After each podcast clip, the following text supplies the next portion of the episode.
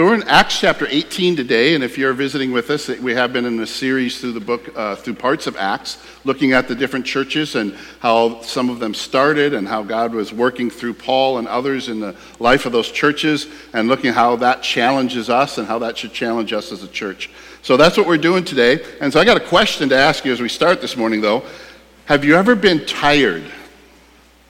Now you're like, that's a ridiculous question, and we're probably, half of us are tired right now. I just spent the weekend at an elder retreat where all of the staff and elder, pastors and elders were together, and we went to bed at like midnight on Friday night and up at 6 o'clock, and I'm like, I don't do that much anymore, you know, and uh, we were tired but had a great time of talking and strategizing and praying. And I just want you to know if you are a member here, we prayed through by name the entire member list uh, at Rock Hill uh, for all the campuses. And man, that was just a cool, cool experience as the elders to go through the list and pray for every member by name.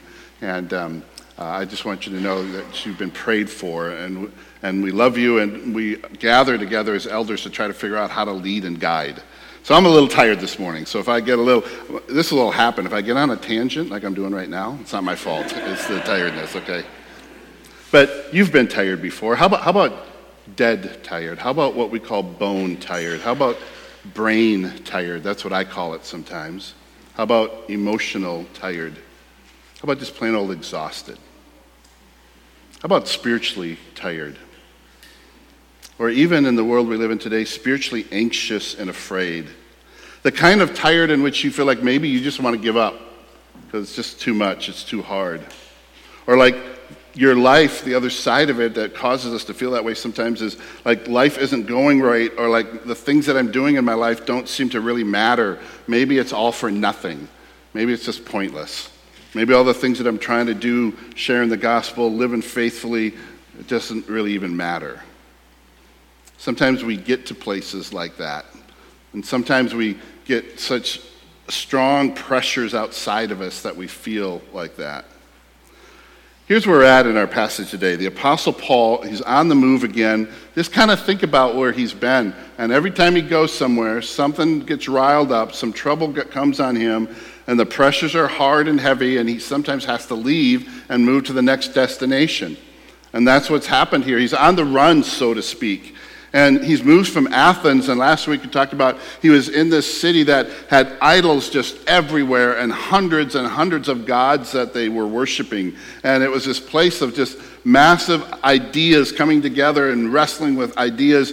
So, and they were so concerned with pleasing all the gods that they even made a statue to the unknown God just so they didn't miss any. That's where he came from, this place of ideas and thought and places where people wanted to get together and debate. And then it was like, again, hundreds and hundreds of gods that they worshiped through idols. Now he's going to Corinth, which is a different picture.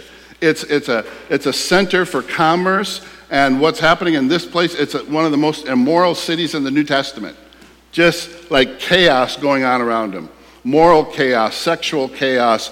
Um, lots of prostitution. Uh, it's, just, it's just a place where morality is just accepted, all kinds of immoral things are just accepted as normal.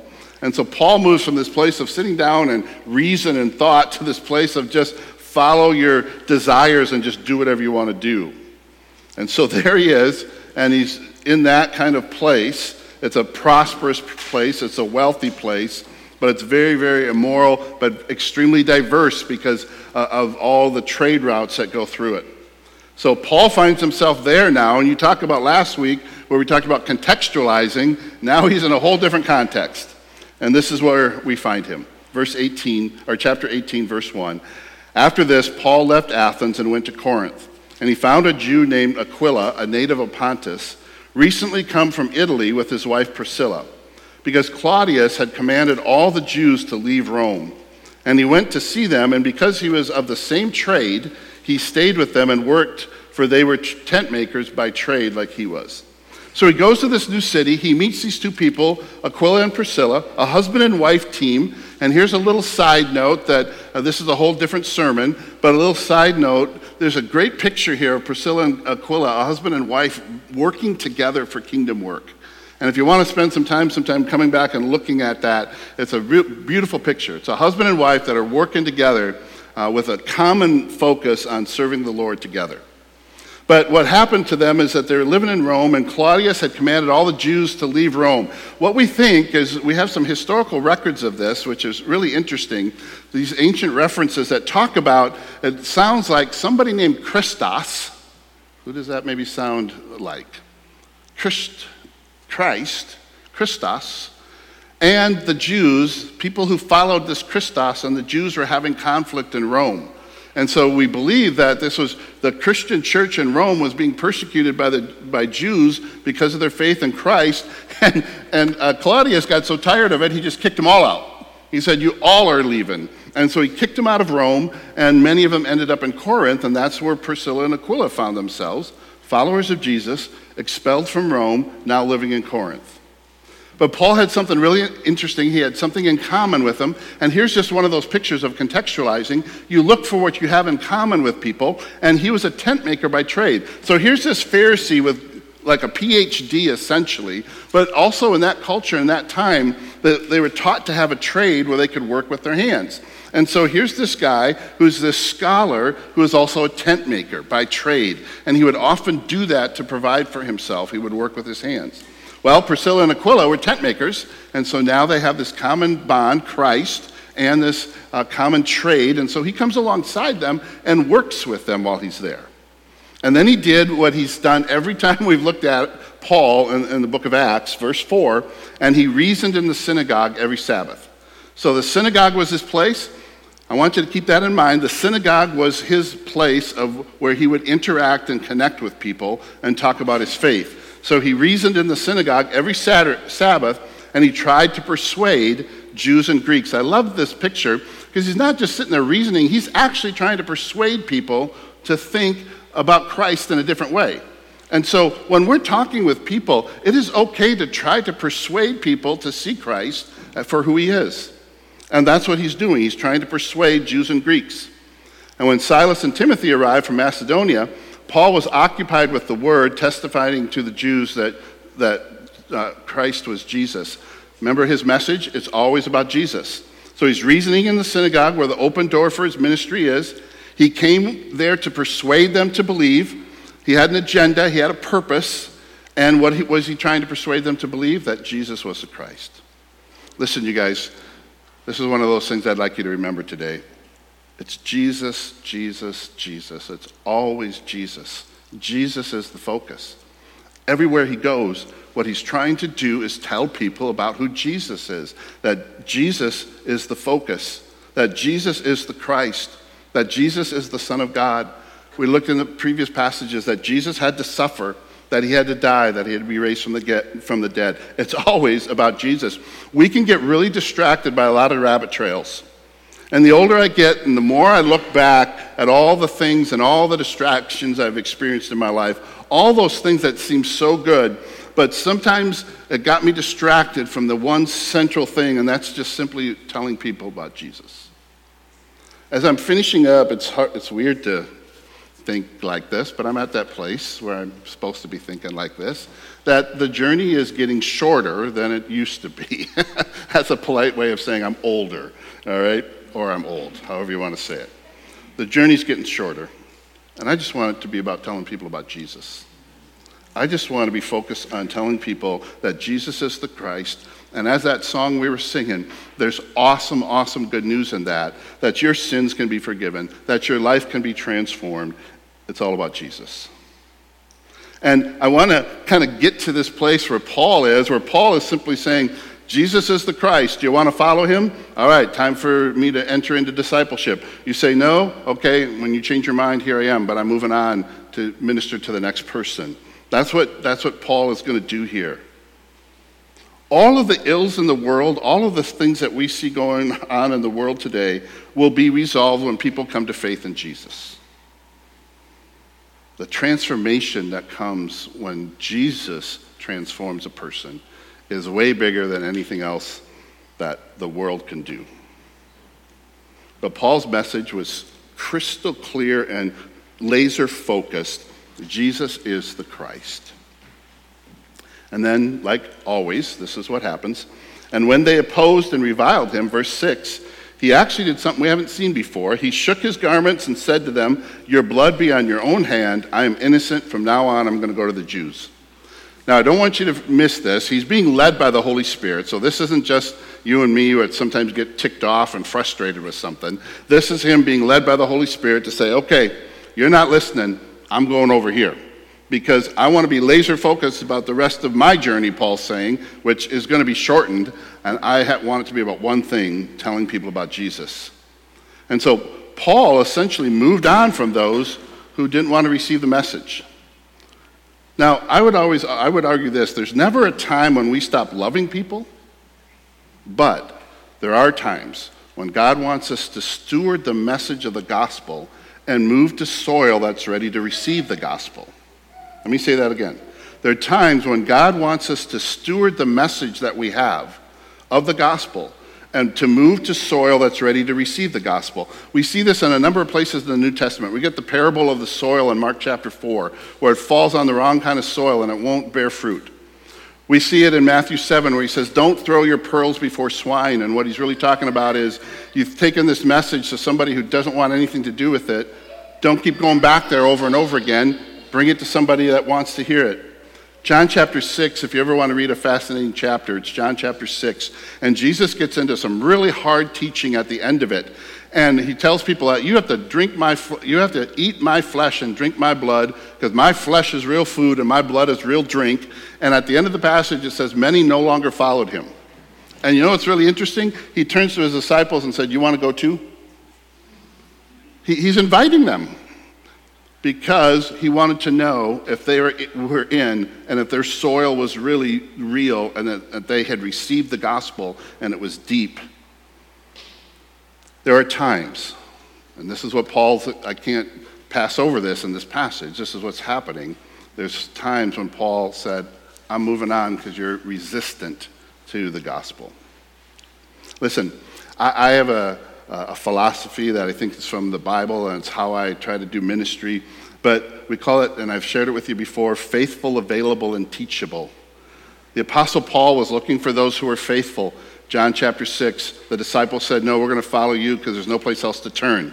Okay? The faithful said, We're following you even when your teachings are hard. The available, Jesus came along the shore of Galilee and he saw the brothers fishing and he said, Come follow me. And they said, Okay, Dad, we're leaving our nets. And Dad was like, Hey, there's work to do here. And they took off and they followed Jesus. Teachable. In 2 Timothy, he talks about teach these things to reliable people who will teach others.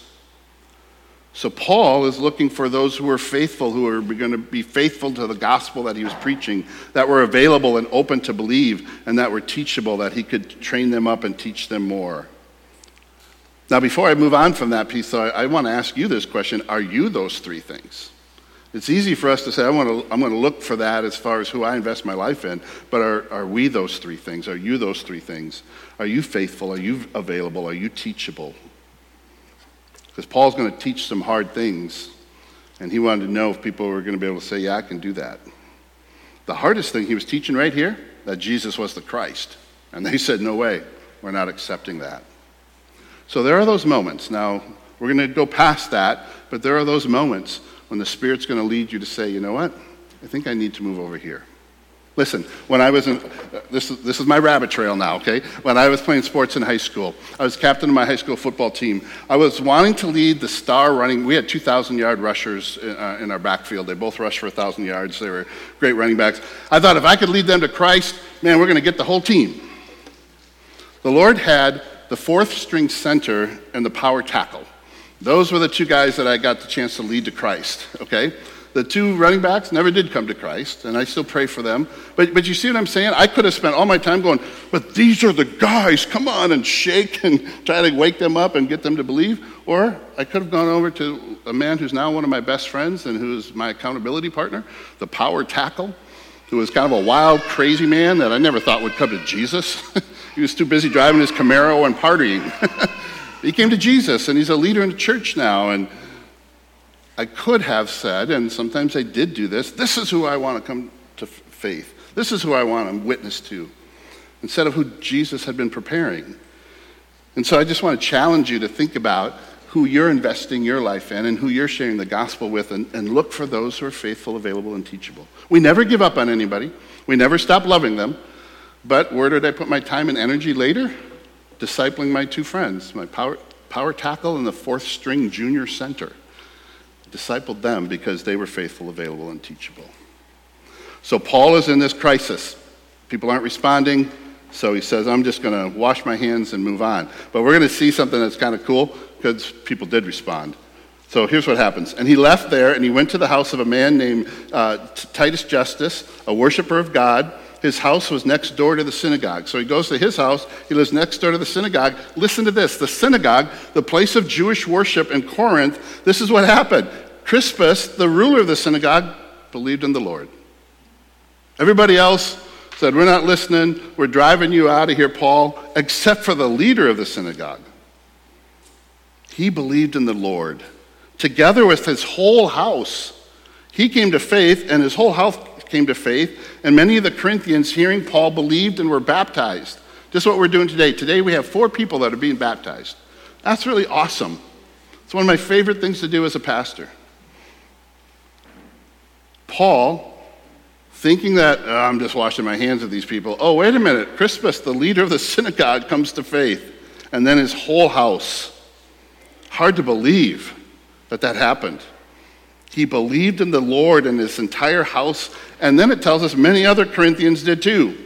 They heard Paul and believed and were baptized. So there's Paul going, Man, I've just had enough of this. They're driving me out. They don't want me to hear the gospel. And then all of a sudden, you got Crispus going, Well, me and my family, I think we're in. Oops, there's some other people. Hey, I think we're in. It's a beautiful picture, isn't it? Paul's just doing his thing, and then God does his thing. That's the point. Paul's doing his thing, being faithful, being obedient, then God does the rest of it. But then the Lord says this and does this with Paul in verse 9. So picture it Crispus, the whole household, many others had come to faith from the synagogue. But there's been trouble, and trouble follows Paul everywhere he goes. And the Lord said to Paul one night in a vision, Now stop, and if you've lost me, kind of come back and use your imagination for a moment. Here's this great leader of the church. He's been doing his ministry, trying to be faithful, getting worn down, getting beat up. He's been persecuted. He's actually physically been beaten before. And the Lord meets him in a vision. This is just a beautiful picture. And he says, Don't be afraid. But go on speaking and don't be silent, for I'm with you. No one's going to attack you to harm you, for I have many in this city who are my people. I just want you to hear this this morning. The Lord meets Paul. The Lord meets us. The Lord meets us when we need him to meet us. And in this case, he meets Paul in a vision. And he says to Paul, Listen, man, you've been faithful, and now you're in this city. And he says, Don't be afraid. Do not be afraid. I think some of you need to hear this this morning. I don't know who you are, but I can tell you this fear and anxiety are such a big part of the culture that we live in. I know some of you need to hear this morning do not be afraid. And listen, listen to this. When, when Jesus is saying this to Paul, he's not rebuking him, he's strengthening him. This is the beautiful part. He's not saying, Come on, Paul, don't be afraid. He's saying, Paul, don't be afraid. I got you. I'm here with you. Some of you need to hear that this morning that you're dealing with fear and anxiety, and you think Jesus is standing up there scolding you, and Jesus wants you to know you don't have to be afraid because he's got you. Just like he had Paul 2,000 years ago. And he meets Paul there, and he strengthens Paul with that vision. Some of you need to be strengthened this morning. And he strengthens him by telling him, Keep speaking, don't be silent. Why? Why should he not be silent? Because Jesus says, I'm with you. That's why you shouldn't be silent. I got you. I got your back. I'm carrying you. You're in this situation. You were so discouraged that you said, I'm washing my hands of this place. And yet, many had come to faith. So he said, You just keep speaking. You don't be silent. I am with you. And then in his case, he's saying, Nobody is going to attack you, even. You got nothing to worry about moving forward here in the next number of months. Now, Paul will get attacked at another periods in his journey, But in this stage, he's saying, Don't worry, you will not be attacked. And then he says this really powerful thing There are many in this city who are my people. Now, listen to this. This is something that is one of our distinctives at Rock Hill. We don't hammer away at it or preach at it, uh, on it all the time, but whenever the text takes us there, that's where we go. I want you to hear from Ephesians chapter 1, verse 3 through 6, so you can understand what Jesus is saying to Paul when he says, There are many in this city who are my people. This is what Ephesians says Blessed be the God and Father of our Lord Jesus Christ, who has blessed us in Christ with every spiritual blessing in the heavenly places, even as he chose us in him before the foundations of the world, that we should be holy and blameless before him. In love, he predestined us for adoption to himself as sons through Jesus Christ, according to the purpose of his will, to the praise of his glorious grace with which he has blessed us in, in the beloved. Jesus is reminding Paul and in Corinthians what he's Paul's going to teach in Ephesians as well that there are those chosen or predestined to be adopted as sons and daughters that were living in Corinth. There were people that were just waiting for the message of the gospel to get to them, and they were living right in Corinth, waiting to hear the gospel. So he can't be silent because Jesus is telling him, I got a whole bunch of people that are going to come to faith. Paul, you do your part, I'll do my part. You tell them, and I'll quicken their spirit and open their heart so that they can receive me. And it's a beautiful picture. And the beauty of it is, he says, Don't worry about the results, Paul. I'll take care of that. You worry about proclaiming the gospel.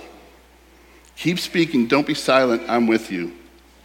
Listen, the next time you have an opportunity to share the gospel, don't be silent. Speak it. And don't be afraid because God's with you. He's going to help you do it. And man, I, I, this is what drives me that there are those in Duluth who don't know Jesus yet, who God has called already, and God has chosen them, and we proclaim the gospel to them, and God will do the work. His Spirit will then open up their hearts and they will respond. That's a beautiful picture, I think. Makes our work a whole lot easier. I just got to be faithful. The Spirit and power of the living God will do the rest of the work. There are many who are going to come to faith. I like to think like this sometimes, so I invite you to think like this a little bit too. Look around at the seats that we have here. We got these extra 40 seats, so we got room for at least another 40, right? And we've got space in here. And guess what? In the next year, I'm expecting that there will be people sitting next to us that will be new believers in Jesus that will have put their faith in Christ through the ministry of the people of this church, through the relationships we have and the friendships that we have and the connections that we have. People are going to come to faith in Christ, and we're going to have a brother or sister sitting next to us that we don't even know yet. That's super awesome. I mean, that's super encouraging because God is going to do his work. He's just asking us to do our part. Don't be afraid. Speak it. Don't be silent. God is with you. Crispus and his whole household came to faith, and many others in Corinth. And it's not done yet. So then it tells us in verse 11 that he stayed a year and six months teaching the word of God among them. He put down some roots for a while, he, he settled in, and he stayed there for that's kind of an extended period of time for Paul, a year and a half, and he's teaching and he's speaking. And then everything goes perfectly well, and he goes off into the sunset, and all is, all is good. No, it's not the way it works. This is what happens. This is what happens next. Verse 12 But when Gallio, who was proconsul of Achaia, the Jews made a united attack on Paul. Oh, they're not done yet. and they make an attack and they brought him before the tribunal. So now they, they get together, they strategize, they say, here's how we're going to get this guy, and they drag him in front of the political part of the system, the tribunal. And they're saying this man is persuading people to worship God contrary to the law. And when Paul was about to open his mouth and defend himself, this Gallio said to the Jews, If it were a matter of wrongdoing or a vicious crime, I don't know why that makes me laugh, but he's like, if he'd done something really horrible, oh Jews, I would have reason to accept your complaint. But since it's a matter of question about words and names of your own law, see to it yourselves. I'm not dealing with it. I refuse to judge these things. And he drove them out of the tribunal. So he says, I'm not dealing with this because this is a religious thing and I'm a political leader. And so they bring this accusation. and they're trying to persuade uh, uh, this, this political leader to do something to Paul. And he just says, Get out of here. I'm not listening to this. Now, this guy is really kind of a problem because he's, you're going to see in just a few verses, he's so indifferent. He doesn't really care about justice at all. And so he kicks them out and says, I don't want to hear it. He just doesn't want to deal with things. And then this is what happens.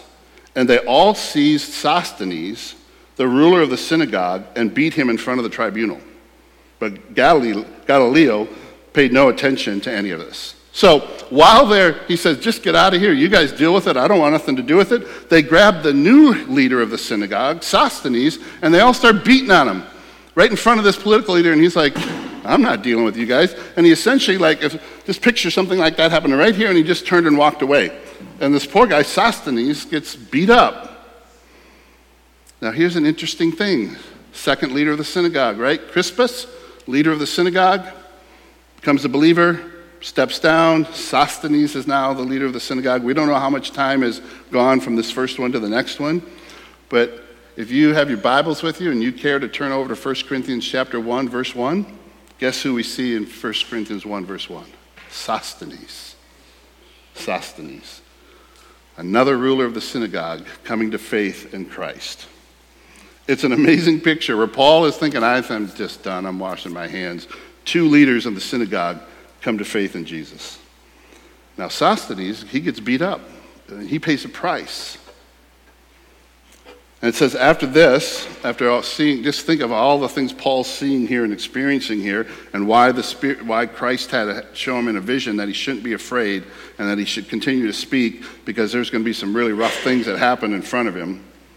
After this, it says, Paul stayed many days longer, and then he took leave of the brothers and he set sail for Syria, and with him Priscilla and Aquila.